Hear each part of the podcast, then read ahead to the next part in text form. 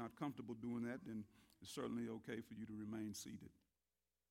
Uh, Matthew chapter 5, beginning in verse 33. I'll be reading through verse 48. Here's what the word of the Lord says, beginning in verse 33.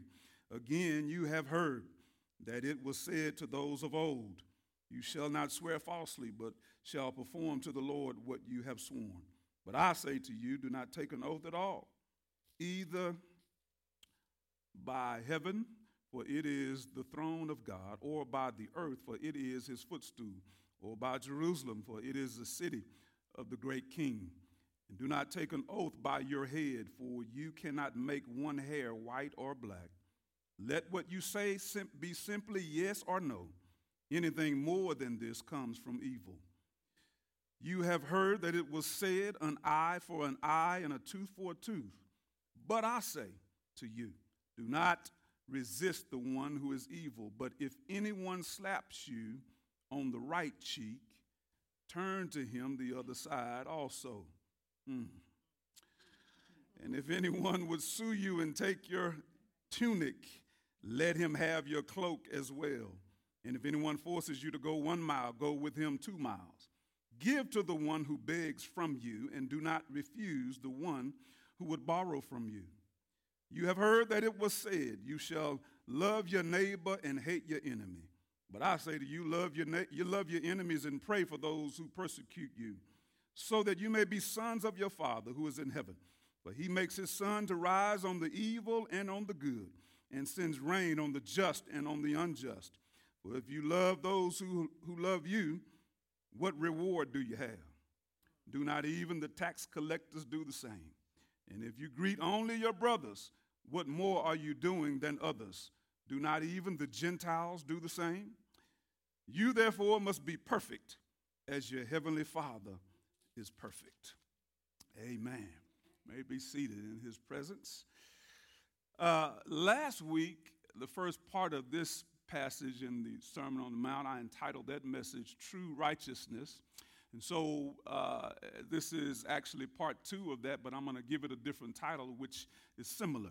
Today's title will be Radical Righteousness. Uh, radical Righteousness.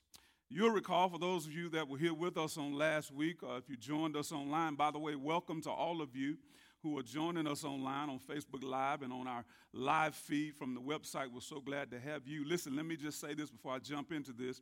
If you are joining us online, come on back. It's okay. Come on back. We'll make accommodations for you here. Uh, if you've been wondering, today is a, next Sunday is a good time. In fact, you can make it today. I might be up here 15 to 20 minutes. If you're close enough, you may have time to get here for the benediction.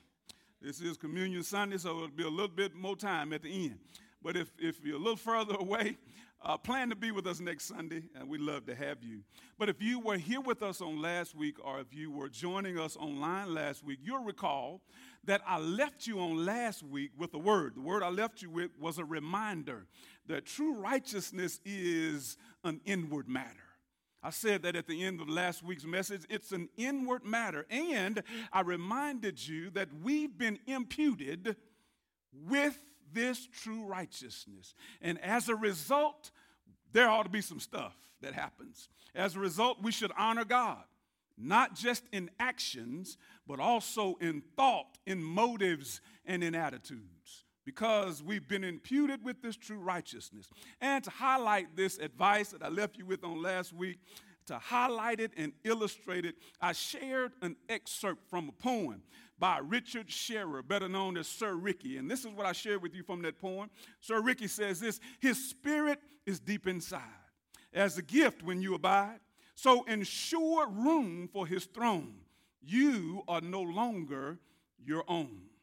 You have been, I think maybe the last word I said before we prayed is, You've been bought with a price. You don't belong to yourself anymore. And because of that, you ought to allow Him to dwell and to have permanence and precedence on the inside of you so that, Brother Kimmy, it will manifest itself on the outside of you. Because it starts on the inside, and true righteousness can only come to be in a heart, through a heart that has been transformed by Jesus. In fact, in chapter 5, verse 20 from last week's message, Jesus said that true righteousness is that which exceeds that of the scribes and the Pharisees, who were, by the way, seen as the absolute most righteous people of their day. They were the most righteous of their day. People thought they saw them that way. So Jesus' statement was seen as radical to them. It was seen as radical to them because it was incomprehensible for anyone to be able to exceed the righteousness of the scribes and the Pharisees. They couldn't see how that could be. And so when Jesus makes this statement to them, it sounds crazy, it sounds radical. Let, let, let me share with you how Webster defines radical. And maybe it'll bring it home to you. Webster says that rad, to be radical means this to be very different from the usual or traditional, to be extreme uh, favoring extreme changes in existing views, existing habits, or existing uh, institutions or conditions. And this is, my dear brothers and sisters, exactly what Jesus came to do. He came to shake some things up, Brother John. He came to flip some stuff upside down. He came to change some theology. He came to change some thought processes and some paradigms. He came to shake it up. And so, what he said to them, especially what he says in 520, is a radical statement. To be righteous, one must exceed, one's righteousness must exceed that of the scribes and the Pharisees. How in the world could this be so? So, as a good homiletician would often do, will often do, he gives them some examples and some illustrations. You remember from last week, he launches into six examples or illustrations of his statement in 520. And, and we said that those six examples can also be described as comparisons between external performance of the law and internal obedience to the law because they were caught up in what appeared on the outside. He wanted them to understand it's not about the letter of the law, it's more about the spirit of the law. So he launches into these six illustrations. Uh, I called these six illustrations last week, and I'll call them again this week the you have heard, but I say comparisons. The you have heard, but I say comparisons. You know why? I, I, I, did, I didn't make that up. It's not very creative, it's in the text. Uh, it, but this is how Jesus introduces these radical ideas and thoughts. He says at the beginning of each of them, You have heard, but I say. And last week we looked at the first three. First three we looked at last week. First three were these unresolved anger.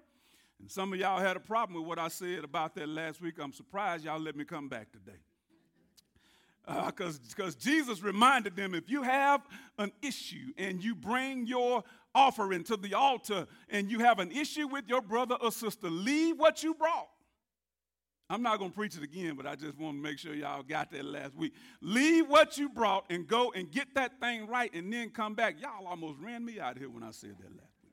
But it wasn't me, it was in the, it's in the text. It's what Jesus teaches. It's this radical thought. Then he goes into number two, forbidden desire or lust right? He, he, talks about that. And then we closed out with that subject that I asked y'all to pray hard for me about before I even started. And I felt your prayers as I launched into it because it's a sticky subject and a touchy subject and a sensitive subject. Uh, he taught them about divorce. And so we closed out with that last week. Uh, so today, after last week's examining those first three illustrations, those first three examples of Jesus' statement in 520, today we'll look at the final three. We examine the final three. First one is this telling the truth. I sure appreciate them amens. We, we, we need, I need, I need all, uh, telling the truth. It sounds so elementary. It sounds so base, basic. It, it sounds so simple that all of us shouldn't need any kind of exposition on this subject. But just like the Pharisees and the scribes and the Jews that Jesus is preaching to on the side of the mountain, we in 2021 need a lesson in telling the truth. Y'all gonna let me come back? a lesson in telling the truth. One of the strange things about the Sermon on the Mount is the number of occasions when Jesus recalled to the Jews that which they already knew. It, he continues to do it all throughout this section of the Sermon on the Mount. Uh, it's when he says, You have heard. It's because they already knew uh, and they already had their own ideas about what Jesus was getting ready to teach them on. They already had, had, had, had traditions in these things, they already uh, uh, had customs in these things. And so he starts it off uh, setting them up so that he could break them down. You have heard. That's where he starts it. One of the things that the Jewish teachers had always insisted on was the importance of telling the truth. It's one of the things that they insisted on. They insisted even more on the truth if the truth had been guaranteed by an oath. They insisted on it. We see it in the Ten Commandments in Exodus chapter 20, verse 7. Here's what it says You shall not take the name of the Lord your God in vain, for the Lord will not hold him guiltless who takes his name in vain. Now, many of us have always thought that meant cussing. but it's deeper than that. It's not bad words, it is using the Lord's name and not honoring it when you use it. Uh, this commandment condemns the man who swears that something is true or who makes some promise in the name of God and who has taken the oath falsely. That's what this commandment is all about. Uh, we see further evidence in Scripture that supports the idea that when a man vows a vow to the Lord or swears an oath to bind himself to, by a pledge, he was not to break his pledge.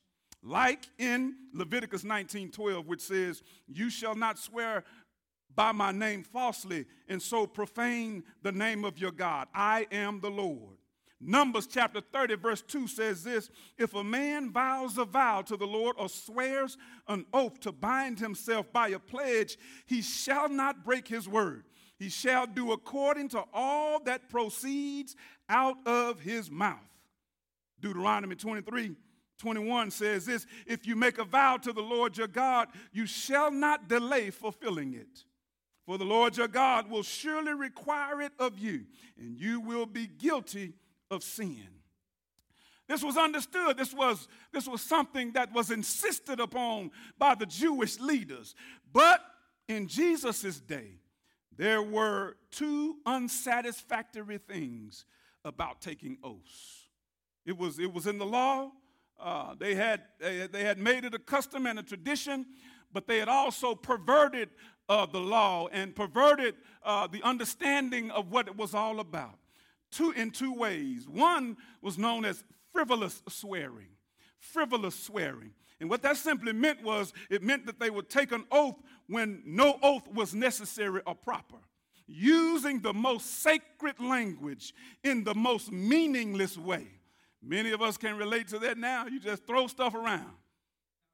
It, don't even, it, it, means it's frivolous, especially when one invokes the name of God. And so, it, first thing they did was frivolous swearing. It had been common for them to say things like, by thy life, whatever, whatever, whatever.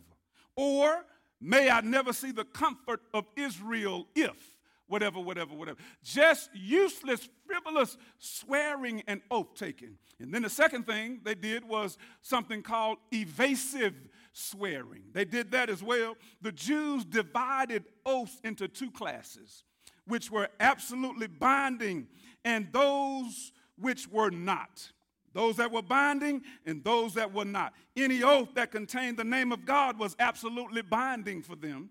Any oath which evaded the name of God was not to be binding. So you see evidence of it in the text where they invoke these different names. This meant that if a man swore by the name of God in any form, he would strictly keep that oath. But if he swore, for instance, by heaven, or if he swore by earth or if he swore by Jerusalem, or if he swore by his head, he felt free to break the oath. It's in the text in verses 34 through 36. It's what Jesus is referring to because that's what they had began to do. This evasive, if I can avoid putting God's name in it and just put something else in there, you know, Jerusalem or my head or something like that, then I am not necessarily bound to keep what I've sworn to. There's a problem with that line of thinking, though. Problem is that uh, although the idea was that they could separate God out, the reality is that you can't separate God out. God is in everything and He is everywhere. So it makes no difference how evasive you try to be, God is always present. Isn't that right? Isn't he always present? He is a very present help in a time of trouble. If you make your bed wherever you want to make it, Psalm says, the psalmist says, he is already there. You can't, you can't, you can't separate it out. And so that's what they were attempting to do. Uh, the, the reality is, is that God is already involved in all things. In fact, he's not only involved in all things, he is, Brother Kimmy, the ruler of all things. So it don't make no difference what you try to invoke. God is already the ruler of it. Heaven is the throne of God. The earth is his footstool. Jerusalem is the city of God. A man's head does not belong to him. He cannot even, according to the text, make a hair on his head white or black. You don't have that power. I mean, you know, you can temporarily. Hello, somebody, y'all. Tell the truth, shame I mean, but it's gonna go away if you don't mess with it. if you just leave it alone, it's gonna go back to whatever it was. I'm a living witness. y'all got to pray for me. Listen, you cannot separate God. He, he is in everything, He owns everything, He is the ruler of everything. You cannot evade Him by taking His name out and think that you can get away with it. It don't work. It, it don't work that way. It don't work that way. Uh, and so, whether his name, whether he's named or not, so you cannot separate God from things and attempt to compartmentalize your life so that there is one way you carry yourself on Sunday and another way you carry yourself Monday through Saturday. Do I have any witness in the house to what I just said? the, the way I see you on Sunday ought to be the same way I see you when I run into you at Walmart on Tuesday. Or if I work with you uh, Monday through Friday, ought to see the same you that the preacher saw on Sunday morning. If you're doing something different, away from here, now, now let me say this. Sometimes it don't matter to folks because sometimes they're the same way here. I'm just saying.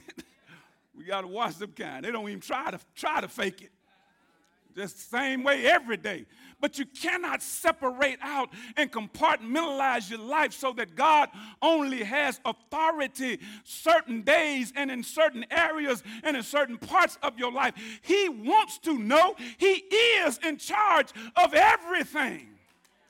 So they tried and attempted to evade God and the consequences of invoking his name by taking his name out and replacing it with other things, it just won't work. Here's the, here's the answer. Verse 37 gives us the answer. Verse 37 uh, simply says this Here's the answer Let what you say be simply yes or no. Anything more than this comes from evil. It's, it, it's, really, it's really elementary, isn't it? Uh, w- w- when you say yes, just mean it. When you say no, just mean it. Right? Listen, listen. It, it, it may be a tough pill to swallow for whoever you're talking to, but I promise you that the truth will always prevail. Uh, don't, you don't have to try to hide anything, sugarcoat anything, make it sound a little better than it really is. If, if, if, if I don't look good, don't come telling me you look good today. That's the reason why you ladies need to be careful what you ask your husbands. Do, how, does this, how does this fit? Because you're going to force, sometimes you force in now, because you ladies are looking at me uh, husbands, wives, same thing. Because I know I asked my wife, so how look? And she be, I could, she, watch this. She don't even have to answer. I know by the response in her face, on her face, whether the answer is good or bad.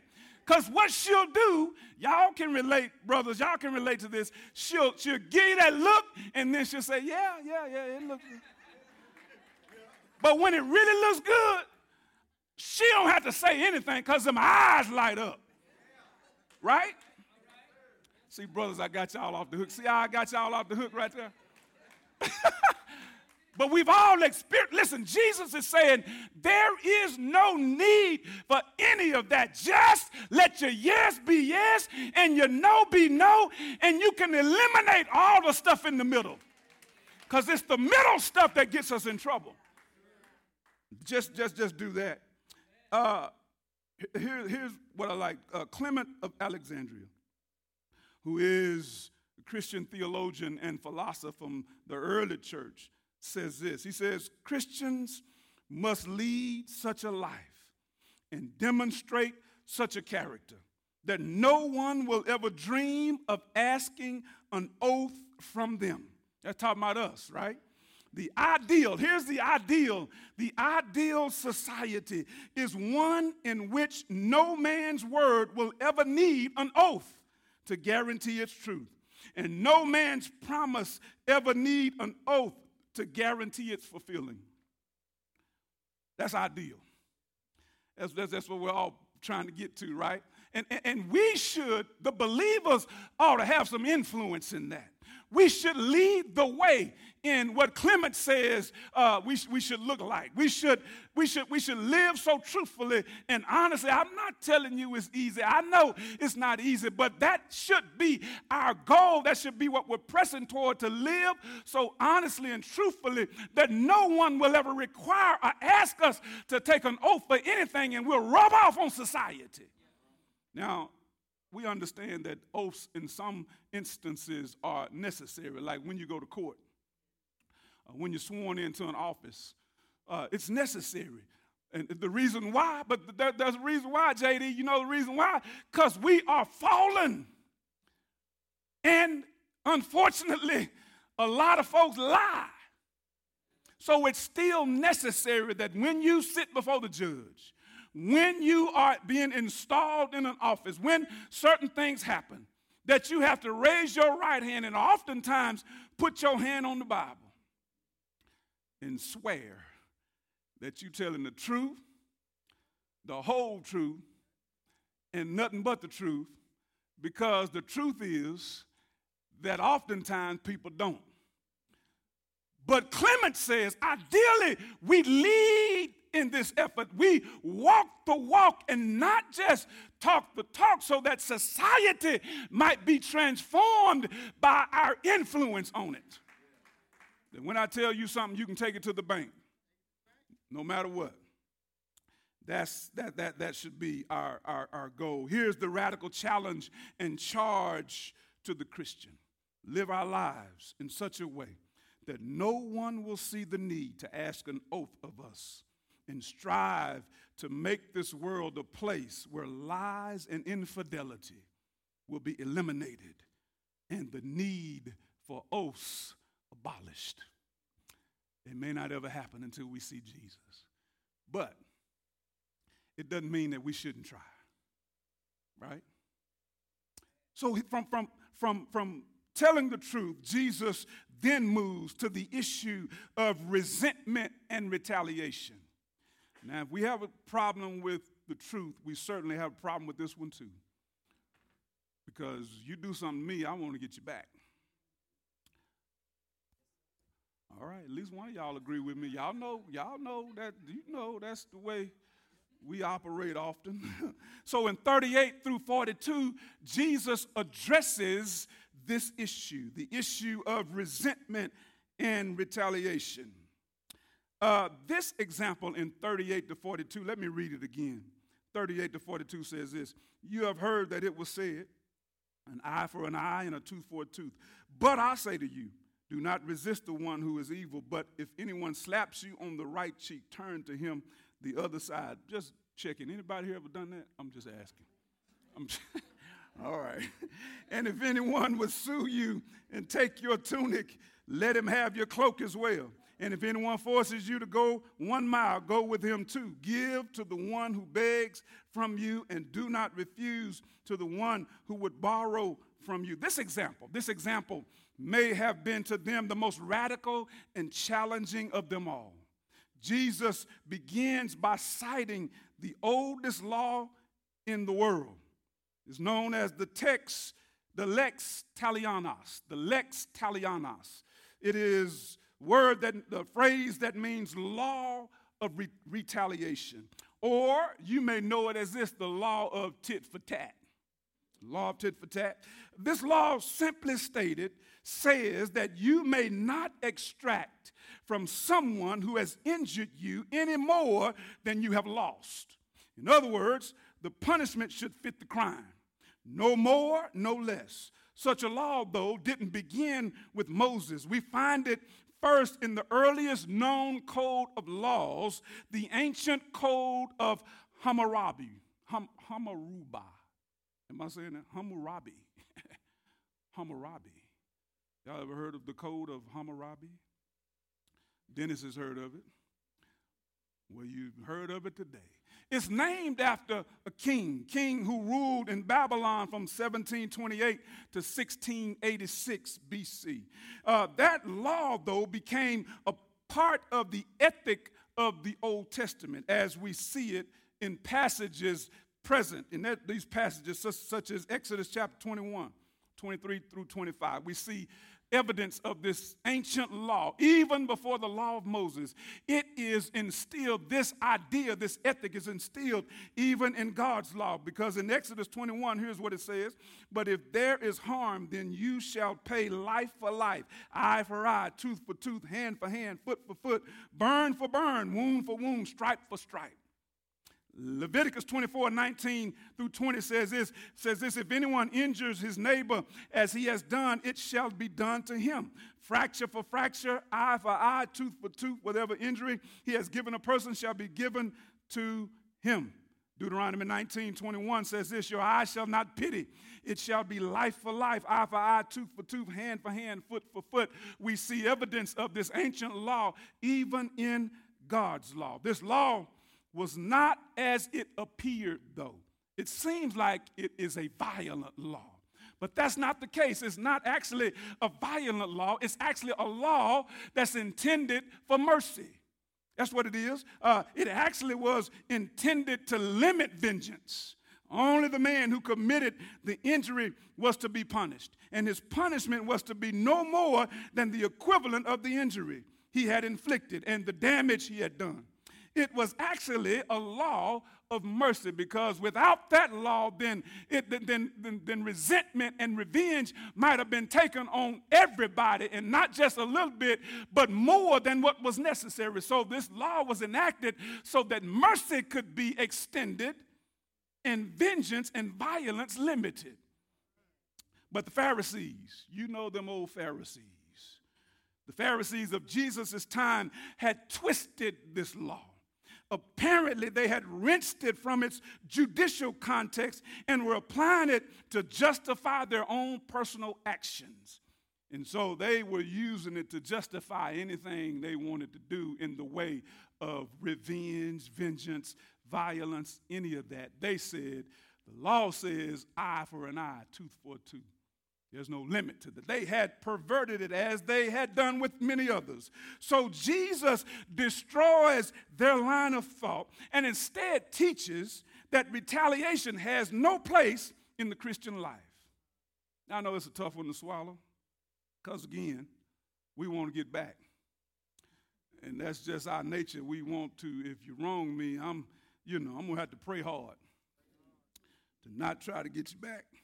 But I've grown since my early days, like some of y'all. Just say amen. amen. Don't say it too loud because somebody might look at you like, wait a minute. But just, I've grown. I used to not be the way I am today. I've not always been so merciful. uh, yeah, yeah, not always. Uh, but Jesus now gives three examples of what he just talked about. He gives three examples to, to, to, to kind of explain and illustrate this concept. So he says in verse 39 turn the other cheek. Turn the other cheek is what he says.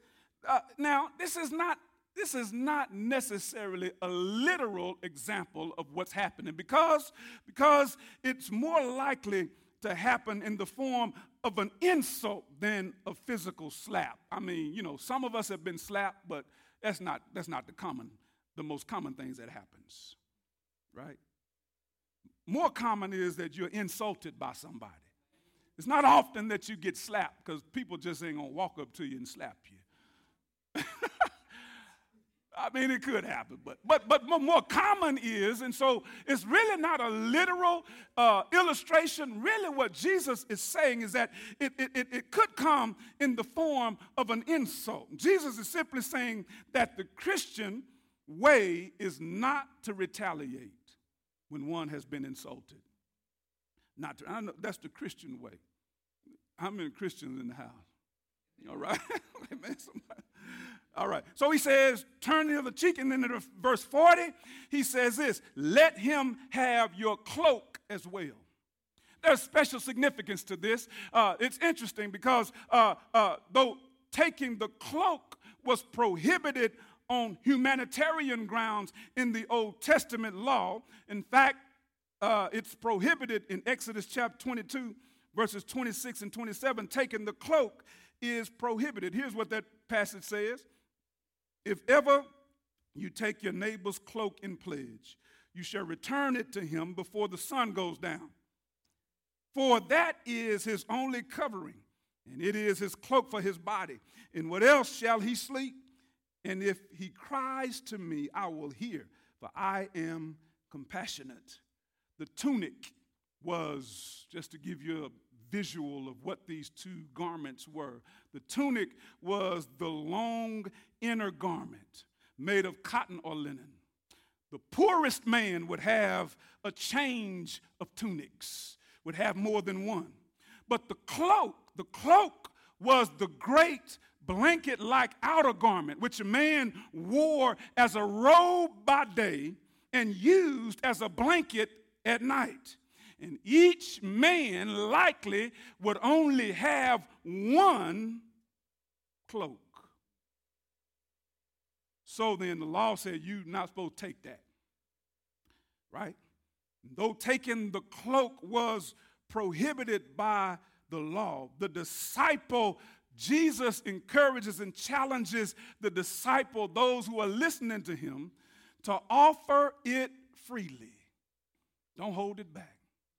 Offer it freely. Although it's prohibited by the law, offer it freely because it's the Christian way. 41, he says this uh, go two miles. Don't just go one. Compelled to go one, go two. What he says in 41. Uh, this is a reference to the right of a Roman soldier to require a subject to carry his baggage one mile. The Roman soldiers could compel those to do that. It was highly resented as the prerogative of the oppressing army. It was something that the Roman soldiers could just do. They could compel someone to do it, and they had to do it. Go carry my stuff a mile for me, is what it, is what it, what it amounted to. And so, what Jesus is saying is don't be always thinking of your liberty because the law was they could compel to go one. Jesus says, go further than that. Don't always be thinking of your liberty to do as you like, but always thinking of your duty and privilege to be of service to others. When a task is laid before you, even if the task is unreasonable, do it as a service to be gladly rendered. Simply what Jesus is saying. The Christian is not concerned to do as he or she likes, he or she is concerned only to help, even when the demand for help is discourteous and unreasonable. To be a Christian is challenging because it challenges our norms. It challenges what we believe we ought to be doing. And it challenges us to go further, doesn't it? And to go beyond what our mind can oftentimes comprehend. Uh, allow me to share with you a few other passages on this type of radical righteousness, if you would.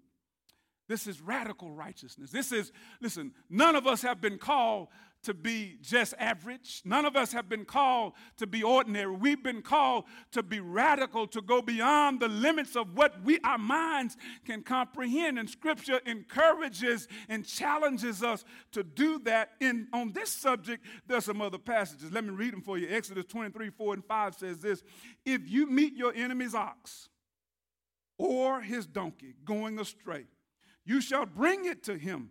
If you see the donkey of one man, of one who hates you, lying down under its burden, you shall refrain from leaving him with it. You shall rescue it with him. If you see somebody's donkey in trouble that, you, that they don't like you and you don't like them, you know, most of us would say, huh, oh, well, I'm sorry. sorry for the donkey. Proverbs 25, 21 says this If your enemy is hungry, give him bread to eat. And if he is thirsty, give him water to drink. Romans 12, 17, and 21 says this Repay no one evil for evil, but give thought to do what is honorable in the sight of all. Do not be overcome by evil, but overcome evil with good. Isn't that challenging? That to be a Christian, we have to live that out. That is the, the, the, radical part of Christianity. It challenges our thought process. Then in 42, he simply says this. He simply says in 42, give. What he says in 42, 42 says this Give to, one, to the one who begs from you, and do not refuse the one who would borrow from you. Uh, it's, it's taken, this idea is taken from Deuteronomy 15, 7 through 11. I'm going to read it for you. Here's what it says If among you one of your brothers should become poor, in any of your towns within your land that the Lord your God is giving you, you shall not harden your heart or shut your hand against your brother, your poor brother, but you shall open your hand to him and lend him sufficient for his need, whatever it may be.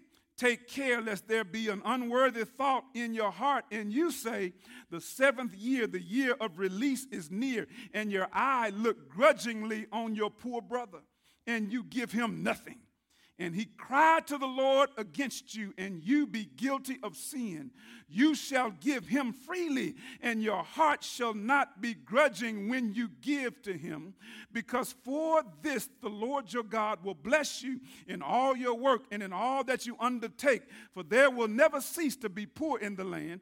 Therefore I command you, you shall open wide your hand to your brother, to the needy, and to the poor in your land. Isn't that radical? The Jewish law of giving was founded in this passage. The rabbis had five principles which governed their giving. Number one, giving must not be refused. Number two, giving must befit the man to whom the gift is given. Number three, giving must be done privately and securely. Number four, the manner of giving must befit the character and the temperament of the recipient. Number five, giving was a privilege and an obligation because in reality, all giving is actually giving to God. All of it. Now, I know, I know, I know you think, man, it's hard sometimes. It's hard because people be scamming.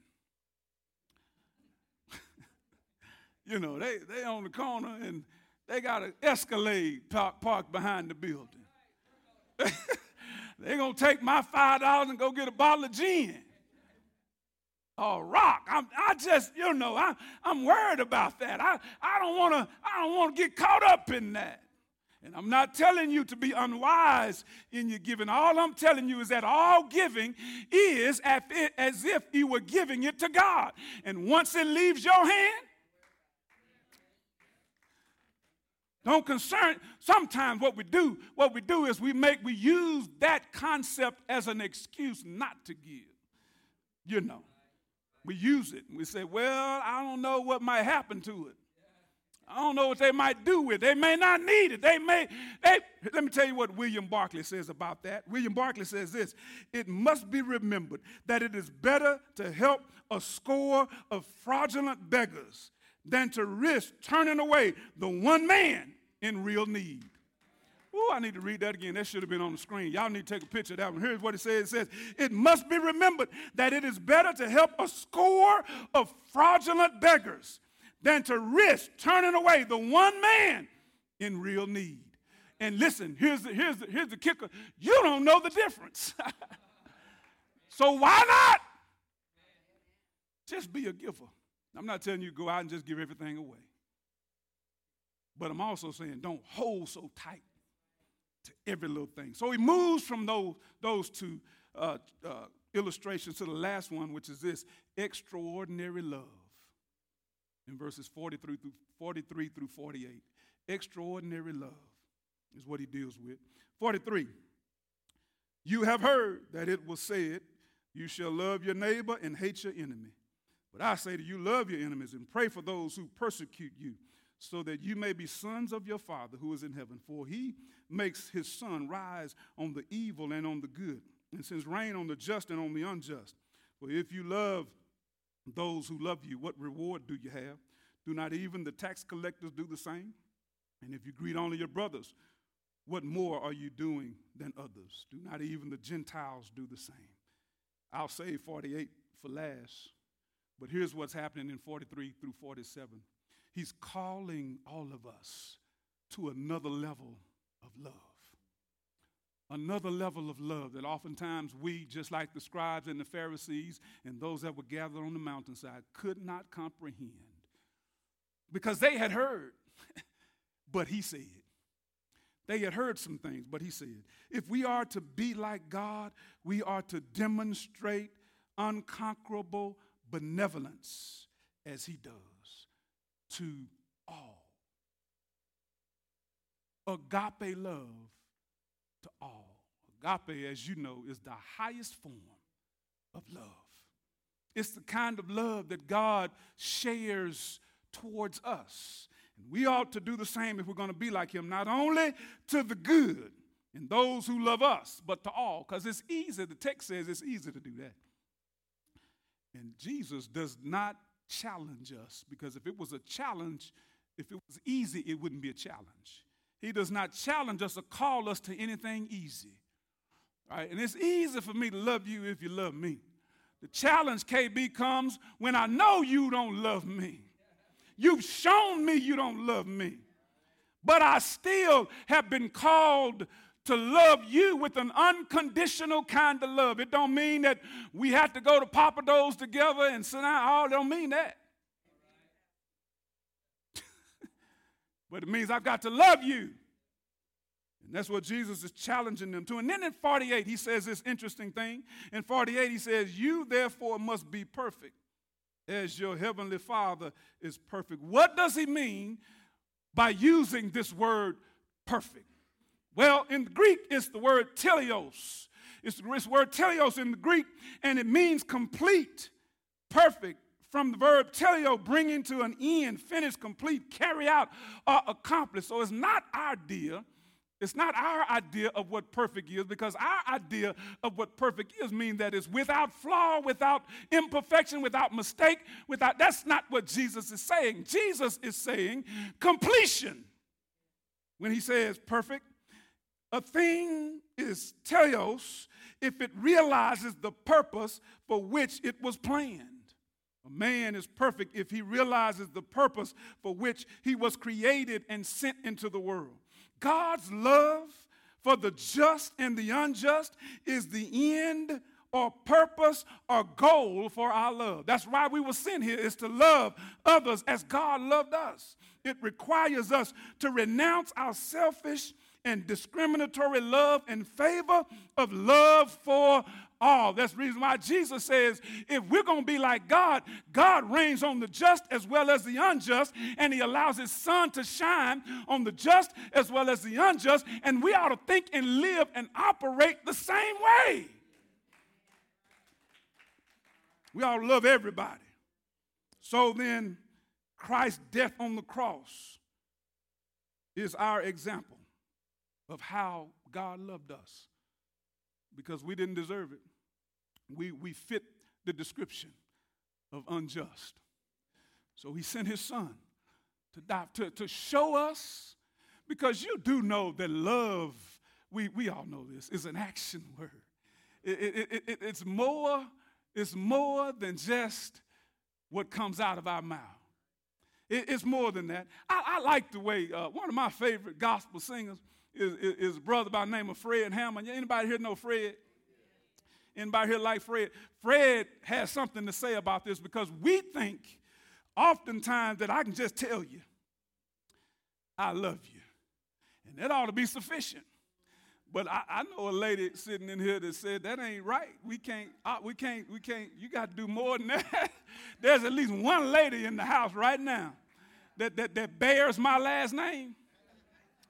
Brother Sam, that ain't gonna fly. I gotta do more than that. So Fred Hammond says this it's not just what you say. Yeah, I've heard that song. I love that song. He says, it's not just what you say, it's more what you do. Here's some lyrics from that song. It's not just what you say. He says, then can we act like we know what love is when you say, How are you doing? Do you really want to know when you ask me that? Are you really interested in knowing that? Are you concerned? And if you had the solution,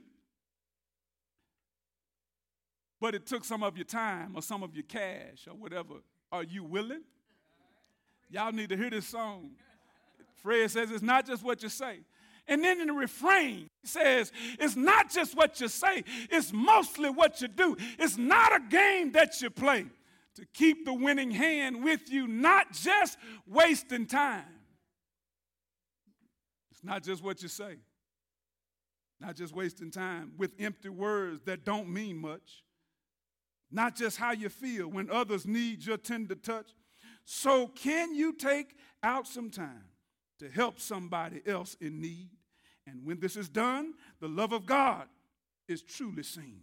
Then, above all, we need to cover and forgive. Then we can act like we know what love is. Not just what you say. Fred says it's mostly what you do. And Jesus has laid it out for us. This is the kind of love that is extraordinary, that's radical. Jesus says he's called us all to that.